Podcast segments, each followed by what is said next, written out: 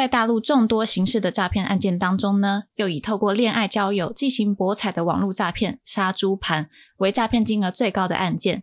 近年来，杀猪盘已经更具规模的走向组织化、国际化的事业经营，而诈骗手法也日益更新，各大社交平台都能见到他们的踪迹。那今天 C C 就来跟大家聊聊杀猪盘的诈骗内幕。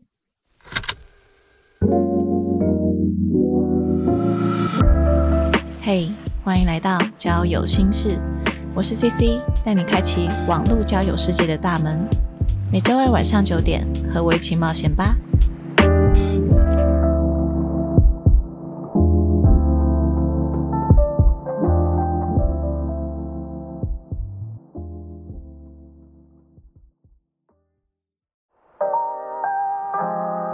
Hello， 大家好，欢迎来到交友心事，我是 C C。 最近疫情的关系呢，一直待在家，真的觉得很闷，不晓得大家会不会更频繁的使用网络交友呢？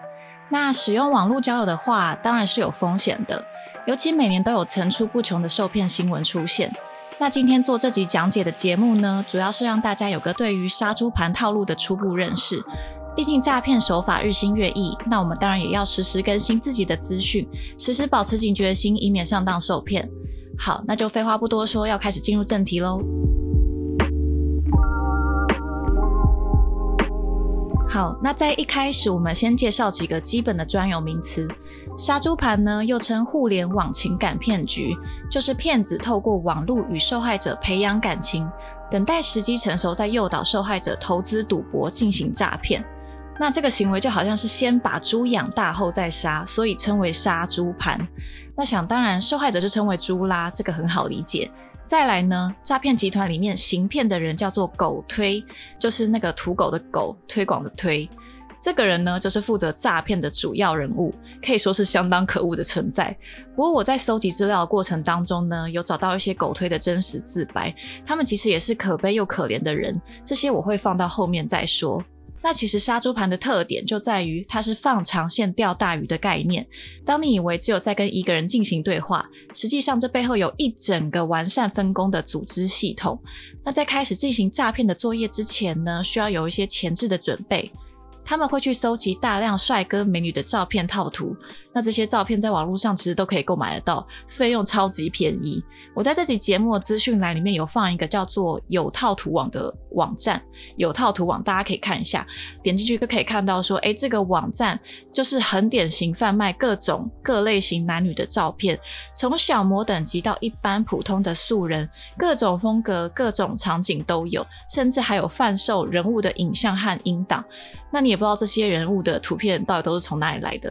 再来，他们会大量购买交友软体和社交平台的账号，目的是为了用来做导流，同时他们也会经营 I G、Facebook、Line 任何你想得到常用的社交平台，这个是为了协助他们打造一个更完整的虚拟人设。再接下来就是准备他们的作案工具，身份证、金融卡、手机 SIM 卡，还有大陆的 U 盾，就有点类似网银的安控机制。使用这个 U 盾主要是因为它可以支援大笔的金额转账，也方便台湾和大陆的网银交易，可想而知是洗钱的最佳工具。那这些作案工具呢，他们通通都有办法买得到。通常呢，有规模一点的诈骗集团又分为供料组、化物组、技术组、洗钱组这四个部分。第一个供料组呢，就是呃，字面上一直有点像提供材料这样。供料组呢，他们是负责到各个交友软体社交平台上去进行选猪的动作，选猪也就是找下手的对象，尤其又以三十到四十岁之间的单身男女或离异人士作为主要目标，因为这一阶段的人通常有一定的经济基础，又刚好有结婚的压力，有些人呢也可能在感情中有受过伤害，如果受害者刚好在这个时期精神又比较脆弱的话，真的很容易成为下手的目标。所以希望大家还是尽可能的保持心理健康，多一些运动啦，休闲活动都是非常重要的。那在找目标阶段的同时呢，他们也开始会去编造一个虚拟的人设，用买来的帅哥美女套图搭配上名字、年龄、籍贯、形象、职业、兴趣、家庭、成长往事、感情经历，就是这样这么完整细腻的人设，不知道一开始是谁写的，真的可以去当编剧了。那网络上有流传一份杀猪攻略，我也会把连结放在资讯栏，大家有兴趣可以去看一下，因为它里面写的人设就是这么的清楚完整。锁定好了目标之后，再来就进到话务组的阶段。话务组呢，主要负责的业务包括聊天、切入、钓大，这一阶段也称为养猪。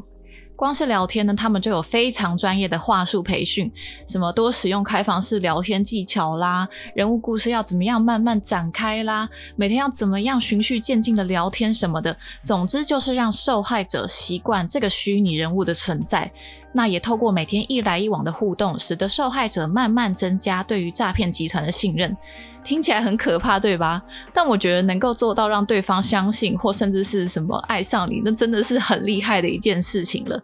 那当然，在和受害者聊天的过程当中啊，他们也会把受害对象的基本资讯摸清楚。那有一些长得比较好看一点的人，要是能拿到他们的照片啊、资料啊、影片，那就很容易会被拿去卖给不肖业者，或甚至如果拿到了性爱影片，那受害者也很容易会被套牢住。所以真的千万不要在网络上传你的任何影片，尤其是性爱影片，要是落入不法人士的手中，后果真的不堪设想。总之呢，狗推会在聊天的过程中确认这头猪是不是杀猪的最佳候选名单。那等待时机成熟之后呢，就开始慢慢的切入主题。切入的方式有很多，主要是自然不经意的暗示自己有在赚钱，有在做副业啊，交朋友、投资等等的。如果刚好这个受害者还在缴学贷啊、房贷，或是他要负担家计，就说有点经济压力的话，这时候狗推就会告诉他，这点贷款的金额只要透过他做的副业，很快就能赚回来。总之就是看对方是什么类型的人，他们就准备什么样的说辞。只要只要这头猪还愿意继续和诈骗集团对话，都代表有机会。哪怕是被怀疑、被反问，他们都有事先准备好的素材与说辞蒙混过去。那当然一定会有很多人提议要开视讯验证，当然大部分他们都会用各种神奇的借口说无法视讯，不过听说也有人接过视讯电话，但通常不是画质超差，要不然就是你问什么他都没有回应，可能那个视讯里面的人物他就只是开镜头在做他自己的事情，或者顶多笑一下，没什么表情，重点是没什么表情，然后一下就关掉了，就这样。反正你也知道诈骗集团他们都骗了多少人了，什么样的人都遇过，什么样的事情他们也都有办法做得出来。接下来就正式进入主题，钓大。钓就是钓鱼的钓，只要能够把人心中的赌性激发出来，那就是上钩了。当然钓大也有一堆专门的话术，假如呢发现这头猪已经对这个虚拟人设开始动心了，这时候狗推就会说，诶，亲爱的，我们要为了我们的将来做准备，结婚压力好大哦，我们要为了梦想一起努力呀 blah blah blah。 基本上只要是坠入爱河又被赌博冲昏头的人呢，几乎是没有任何辨识能力的。其实很明显，这话务组在做的养猪就是一个洗脑的过程。那想当然，面对这么可恶的诈骗集团，还是会有人上当受骗。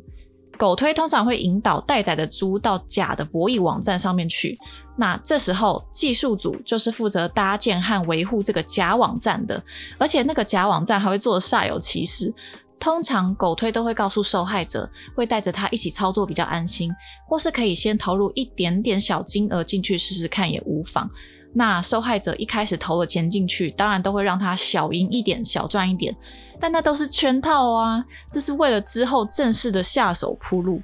这时候技术组在后台是可以操控每一笔交易的金额和赔率，那个账面上的数字都是假的，只有你投进去的钱是真的。不管是赢钱输钱，都会更激发出人想要赌下去的欲望。等到你想要把钱提出来的时候，却发现有问题，打电话问客服，客服也是诈骗集团，只会跟你说需要上缴多少的手续费。哎，明明是要提领，却让人在不知不觉中投入更多的金钱进去。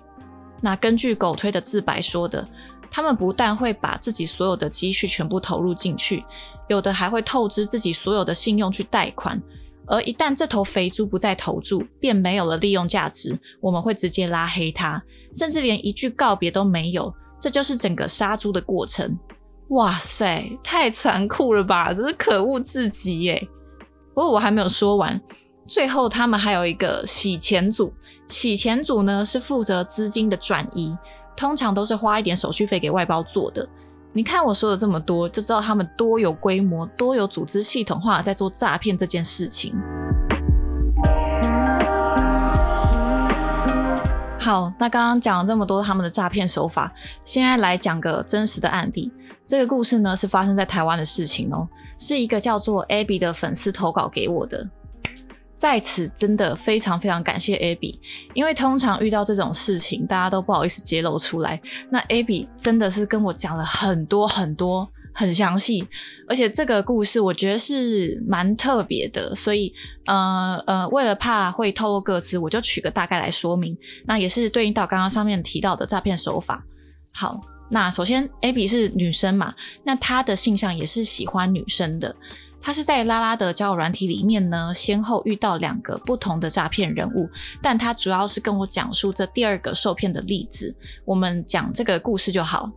Abby 说她遇见的这个女生叫做诗妮，就是诗情画意的诗，然后女字旁的那个妮，诗妮。诗妮是在厦门和朋友合资开手机行的，从小是外婆一手拉拔长大的。由于外婆和舅舅舅妈都住在台湾，但外婆身体不太好，所以诗妮就回台湾来照顾外婆。你看有没有，一开始人设都给你包装得很完整，让你觉得她是个踏实、孝顺又亲近的对象。那刚好 Abby 本来以前就有过大陆异地恋的经验，加上她也很想要赶快找结婚的对象，在聊天的过程当中呢，她就发现诶，诗妮很多地方都跟她很像，然后也能接受和女生交往，这让 Abby 觉得难得遇到了一个很不错的对象，彼此都很欣赏对方。那诗妮有说，毕竟现在她在台湾，她想要把厦门的房子和车子都卖掉，想要在 Abby 工作的地点附近买房一起生活，那这当然让 Abby 感动不已。慢慢的呢，诗妮会开始透露说，舅舅有在玩股票，会看盘，有情报，会玩内线交易什么的。那诗妮当然也有在玩股票，她会给 Abby 看每天股票的盈利等等。那这个阶段，这个阶段很明显就是刚刚说的切入，它就是呃直接切入重点，但是又很不经意的流露出来，就是这样子。那诗妮就开始说，诶，她想要拉拔 Abby， 想要带着她一起赚钱，变优秀才好见家长什么的。那这个呢，就是钓大的话术之一。但诗妮平常要照顾外婆，工作时间又要远端语音教学手机行的员工。她说她没有台湾的电话，是有平板啦，但是被摔到镜头，所以坏掉无法视讯。可是呢，他们两个依旧每天都会传照片和语音讯息给对方，感情越来越升温。那诗妮也开始带着 Abby 线上教导她怎么样购买虚拟货币。那在这里，他们使用的是 M A X 和 M T 四 这两个平台。其实现在只要上 Google 都可以找到利用虚拟交易平台的诈骗方法，还有盗版的辨识方法。但当时 Abby 没有接触过，不知道嘛，她想说网络上都查到资讯，就没有想太多。那她就这样按照诗妮教的步骤，把钱转进去平台里面。那一开始当然是有获利，接下来诗妮说投多少，Abby 都出于信任的关系，一点一点的把更多存款都投入进去。后来我想应该是为了更加深 Abby 的信任吧。注意哦，这边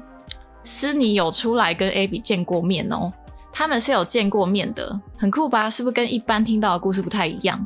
根据 Abby 说呢，当天诗妮是开着跑车来接她的，他们在信义区的咖啡厅约会一个小时。那他本人跟照片的样子没有差太多，其实 Abby 有给我看过照片啦，那看上去就是一个一般的女生。我我不是说她不漂亮，没有不漂亮，但就是很像你我身旁的同学同事，就是一个很普通的素人女孩子这样子。哎，你说像这样平凡的女生，跟你每天这样像情侣一样聊天聊语音，又见过面，而且虚拟货币也确实是真的有很多人在玩的东西，这真的很容易让人会掉进陷阱耶。就这样 Abby 把她在平台上面赚到的钱都转到诗妮指定的地址，一直到 Abby 把所有的积蓄好几十万全部都转进去了之后，没钱了，诗妮开始叫 Abby 去银行贷款。那 Abby 发现呢，她可以借贷台币八十几万，算一算，反正赚到的钱很快就能还清贷款了，也不疑有他，就全都照诗妮说的做。后来，诗妮还带着 Abby 到舅舅的公司参观，那是一间位于桃园南崁的科技公司，里面的员工大概有十来位左右，全部都在讲电话，就一个一个办公室那样子，全部都在讲电话，感觉大家也都很会讲电话，好像什么人力公关公司一样。那当 Abby 还想要多看看多了解他们的时候呢，施妮就赶快拉着 Abby 说想要回家了。后来呢，这个施妮的舅舅就跟 Abby 说，诶，平台有一个大活动，希望他们可以趁这个机会两个人好好努力的打拼一下。结果呢， Abby 为了投入资金把她的房子拿去二贷，而且为了这个二胎过程还被抽了十五万手续费，然后他还是继续到处和家人朋友借钱，一直借到身无分文了。 Abby 整个人相当崩溃，这时候其实他就是一个被套牢住的状况，但他依然相信说钱只是在平台里面还是可以提领出来的，钱并没有不见。后来是借贷的银行打电话问 Abby 借钱的用途， Abby 这时候才知道说自己上当了，她赶快打电话到警察局去查施妮的舅舅，根本查不到这个人的身份，而原本去过桃园南崁舅舅的公司那一整层楼现在都变成在出租中。那这整个过程长达五到六个月，前前后后 Abby 总共被骗了三百多万台币，但是她去报案了，警察态度也是爱理不理的，也没有备案。到现在 Abby 她兼了两份工，还在继续辛苦的工作偿还庞大的债务。哎，其实把整个故事摊开来看，会发现说每一步每一步都是诈骗集团精心设下的骗局，包括受害者会有什么样的反应，会做出什么样的事，一切都在他们的掌控之中。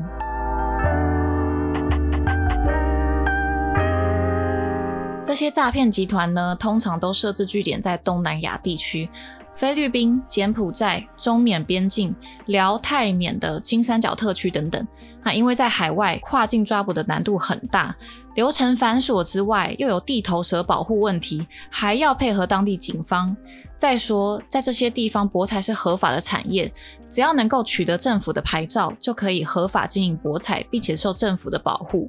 不过近年来，诈骗集团已经有向外扩散的趋势，他们可能开始在寻找其他新的驻点国家了。那一般有规模一点的诈骗集团呢，会有总公司和分公司的组织架构。总公司分为前台和后台，负责提供办公室、住宿和维护诈骗平台。总公司也负责财务和洗钱，制定非常严控的管理制度。那分公司呢，则是采业务承包责任制，公司设置了很多代理，下面还有组长、小组长和组员，统一有车辆接送大家上下班，通常是透过熟人之间互相引介来组成团体。其实有一点像就是一个一个拉下线的方式，然后在中间再抽成，这样子就很像传直销的那整个呃组织系统链。那有的人可能也就因此懵懵懂懂莫名进了这一行。那在诈骗集团里面都是什么样的人呢？根据狗推的自白说法，里面有杀人犯、吸毒犯、通缉犯或坐过牢的，什么样的人都有。因为在求职的时候，很多公司都会要求开良民证，那这些人因为有案底嘛，就没有办法顺利申请，如此一来也不好找工作，所以里面简单来说呢，就是鱼龙混杂。最小的有十几岁国中生的年纪，最大的也有到中年。辛苦的是，每个人身上都要背负着业绩压力，可能从一个月二十万人民币开始，之后加倍递增四十万、六十万，如果达不到，上头就会直接调出你的各种对话记录来检讨，更不要说什么真的跟受害者谈起恋爱了，什么事都不可能瞒得过后台。假如有人得罪了上司，公司会扣押护照不让你回国，或故意把违约金、赔偿金额调高，让你不得不在公司继续卖命。有的无故缺席呢，或是想要跑路的人呢，他的个资、护照、签证会马上被张贴在各大群组进行悬赏，等你一到机场，赏金猎人立刻把你抓回去。而被抓回公司的人呢，则会在众人面前惨遭一顿毒打，有的人就被打得一瘸一拐的。哎，其实听起来在里面工作的人就等于是被绑架了，毕竟每天辛苦的工作，一个月也没有什么休假，简直就跟出国坐牢没有两样啊。那也就是因为这样一环扣一环，这些狗推才能这么狠心的骗光受害者所有的积蓄。那像刚刚上述故事中的 Abby 也有告诉我说，在她发现被骗了之后呢，她有在网络上写下自己的遭遇，发现说有不少受害人跟她一样，甚至有的报案到现在也没有任何进展。那这对于受害者来说都是非常大的伤害，但那些诈骗集团只要换了一个身份，还是照样继续行骗。他们不只出没在交友软体上，你想得到的 Line、I G、Facebook 等等社交平台也都见得到他们的踪迹。因此学会便是好好守护自己的荷包，尽量不要在网络上公布个资才是最根本之道。好，那今天说了这么多，其实内容有一点硬，不晓得大家觉得怎么样。那下一集我会来说说台湾使用交友软体时，从照片到自介、聊天内容、社交平台，要怎么样辨识一个人是不是诈骗集团，可以如何来判断呢？好，那今天节目就先到这边。如果你对本集节目有其他想法、观点或是问题，都欢迎 I G 搜寻交友心事留言给我。那我们就下集再见咯，拜拜。